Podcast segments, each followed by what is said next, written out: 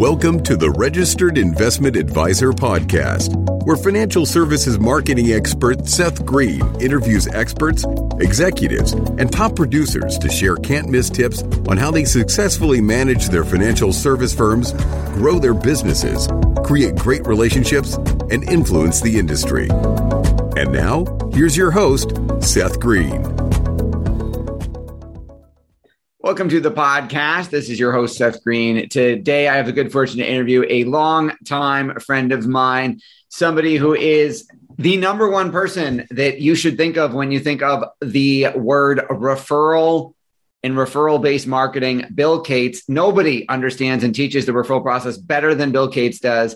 Bill has helped over 200,000, and that number is probably obsolete and is now higher small business owners, practice owners, and salespeople build thriving referral based businesses. His newest book, Radical Relevance, will help you sharpen your marketing message, cut through the noise, and win more ideal clients.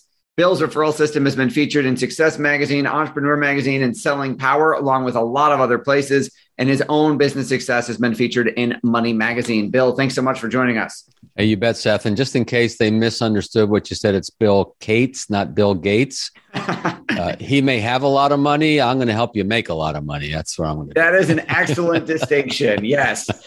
All right. And also, um, you are, are one of our keynote speakers on our coming up Ultimate Referral Generation Summit. So we're looking forward to having you on there. Oh, yeah.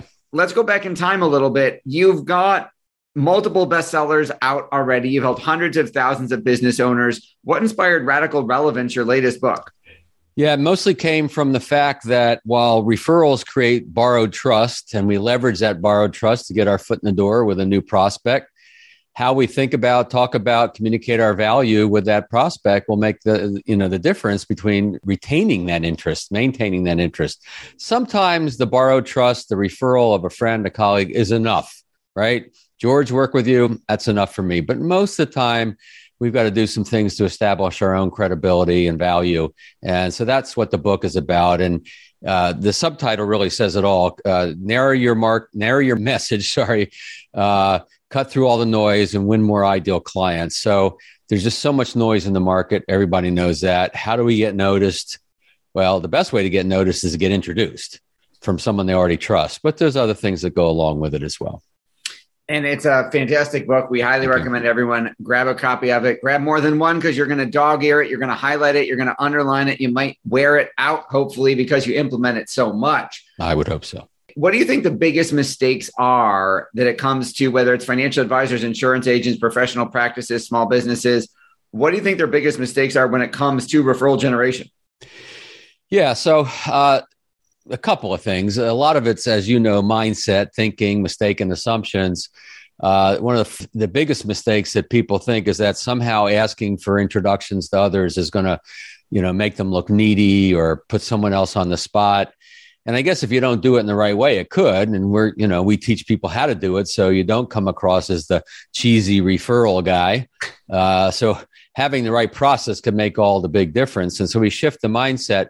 But I'll tell you one of the classic mistakes that people make in, in the actual asking for introductions. And notice I'm saying introductions, not referrals, because when we're with a prospect or clients or centers of influence, we want to focus on the introduction because we need to get connected. So we use that word. So in asking for introductions, they throw the whole universe open to the client. They say, Who do you know who we can help? Or who do you think should know about the work we do? And I suppose it's better than nothing. Lightning strikes occasionally, and at least you plant the seed. But the best way is to come much, much narrower. And I'll cover that in our session uh, that we've got coming up you know how to get more well defined with your request so people actually start to picture folks in their mind's eye and and they will actually conjure up names of of folks for you to potentially get introduced to. So asking in the right way is really critical and most people don't.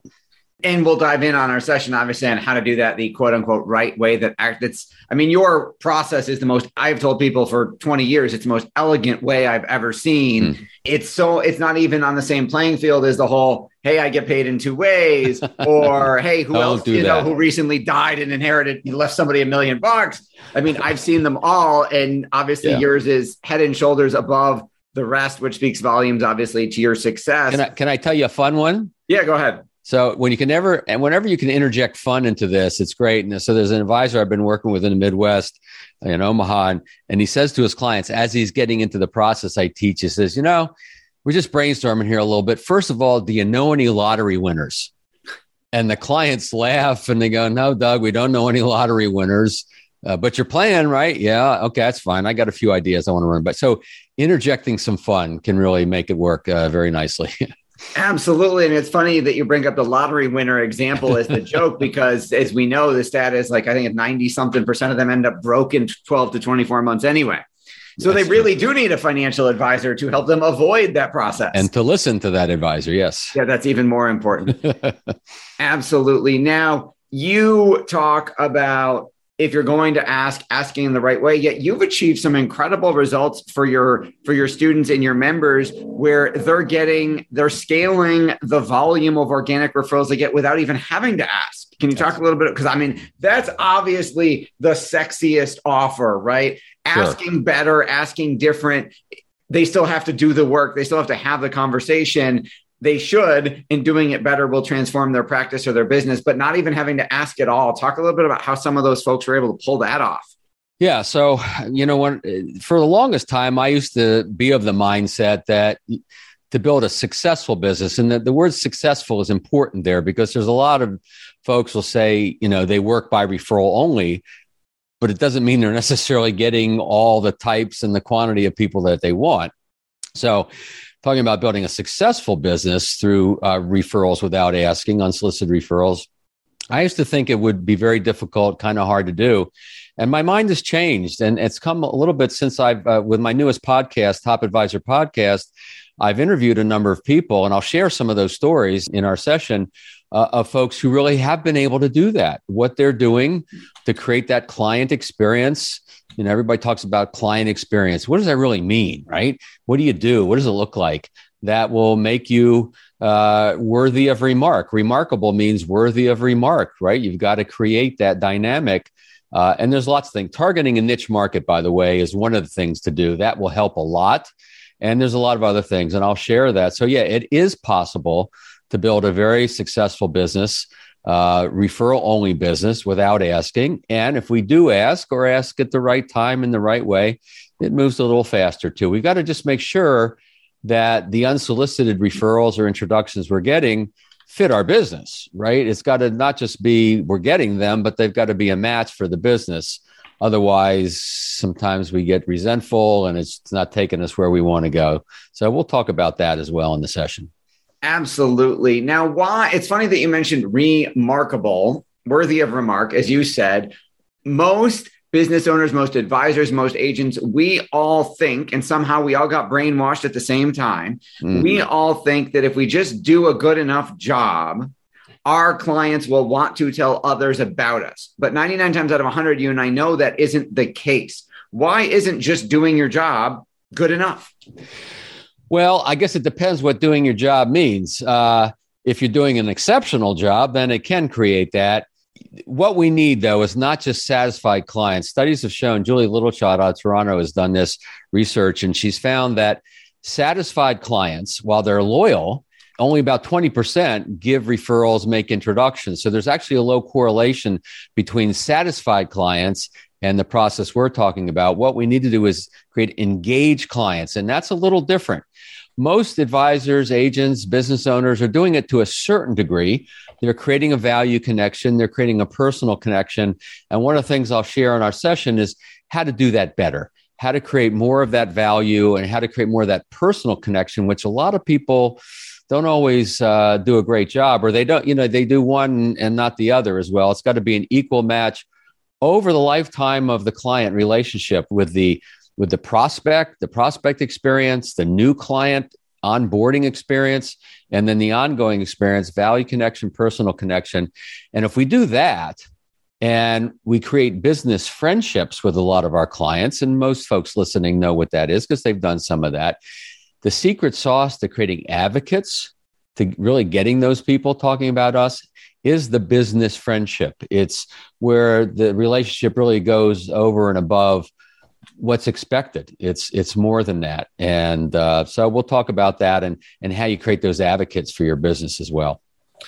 Absolutely. Now, if you think about it, I believe this the, the stat quoted is 80% of a drivers think they're above average. Right. which of course isn't true. But if I put 10 financial advisors, 10 dentists, 10 whatever in the room, they will all say, you should I do a great job and I give great customer service. But statistically, some of them have they're not trying to, but some of them have to be lying. right? they can't all, if everyone says the same thing, it can't all be true. Yeah. So first of all, um, when I talk to groups and I ask the question, how many of you use we provide great service or create great customer relationships as something that distinguishes you from the marketplace, makes you different, like the drivers, most of the hands go up, right? So obviously it's not a distinguishing factor if everybody's talking about it. So let me when we when I work with advisors and, and agents and business owners around differentiation in the market, which is sometimes an important thing to do, uh, one thing I tell them is let me tell you what doesn't make you different. The fact that you care about your clients, the fact that you provide customized solutions, the fact that you provide great service. I'm not saying you don't talk about those things; those are important things but they're not differentiators because everybody's talking about those things.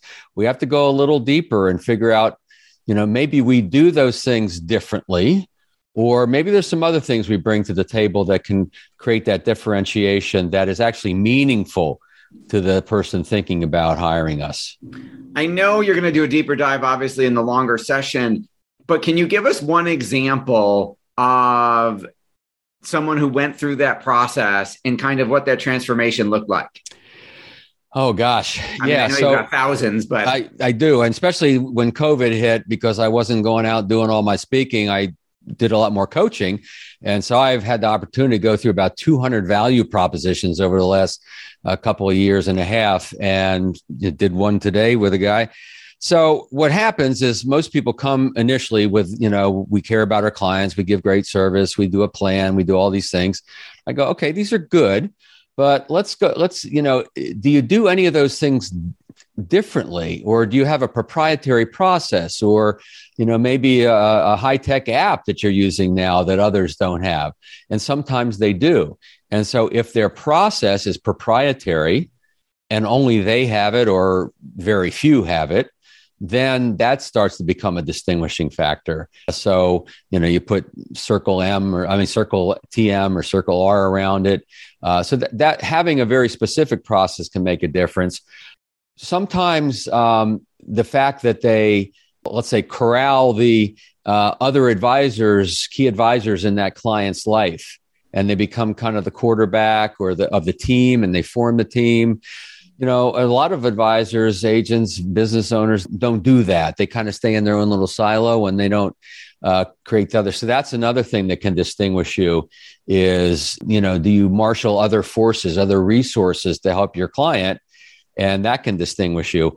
Here's the key thing, though, Seth. Whenever you're talking about what makes you different or a little bit different, or it's hard to be unique, but at least a little different, uh, you got to tie it to a benefit don't assume that that prospect or client is going to know what the benefit of that differentiation is. You got to say things like, so what that means to you is, or so therefore, or how that will show up for you is. Then they start to get it. Then they start to understand the benefit of the differentiation.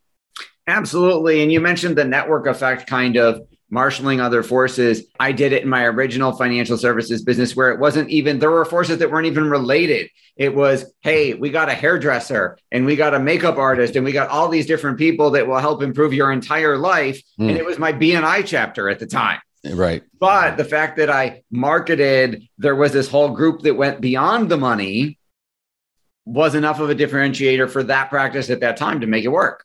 And then you're you're giving referrals, you're making yes. introductions, which is a nice thing to do. It's not critical, but it's nice. And so you're providing value in other ways. And what you want to do is when you make these connections, when you create these introductions for others, do it in the way that you want to be introduced. So you're modeling the best way to make an introduction. And so when it comes time for them to reciprocate, they've already, you know, seen the best way to do it and they're more likely to give you a better introduction. Absolutely. I agree a hundred percent. Um, where I know your time is incredibly valuable, and obviously we're gonna get a lot more of it on the summit. Yep. For our folks who are watching and listening to this, I'll tell them where to go for the summit. Where should they go for you to go get a copy of the new book? well, I appreciate that. So radicalrelevancebook.com, radicalrelevancebook.com. There's a quick little fun video there. Uh, and then if you go to referralcoach.com and just check out what we offer and a lot of free stuff there, a lot of free resources. Uh, I guess finally, my new podcast, fairly new. We got about 18 episodes uh, topadvisorpodcast.com. You're going to love some of those examples, and I'll be bringing some of those real life examples to our presentation. Awesome. Well, congratulations on the new book and the new podcast. Everybody, check out Bill Cates at Referral Coach. Check out Radical Relevance book, and of course, go to ultimatereferralsummit.com slash offer to join us on the Referral Summit. Bill, thanks so much for joining us. You bet, Seth. My pleasure. Thanks everybody for watching or listening. We'll talk to you or see you next time or on the summit.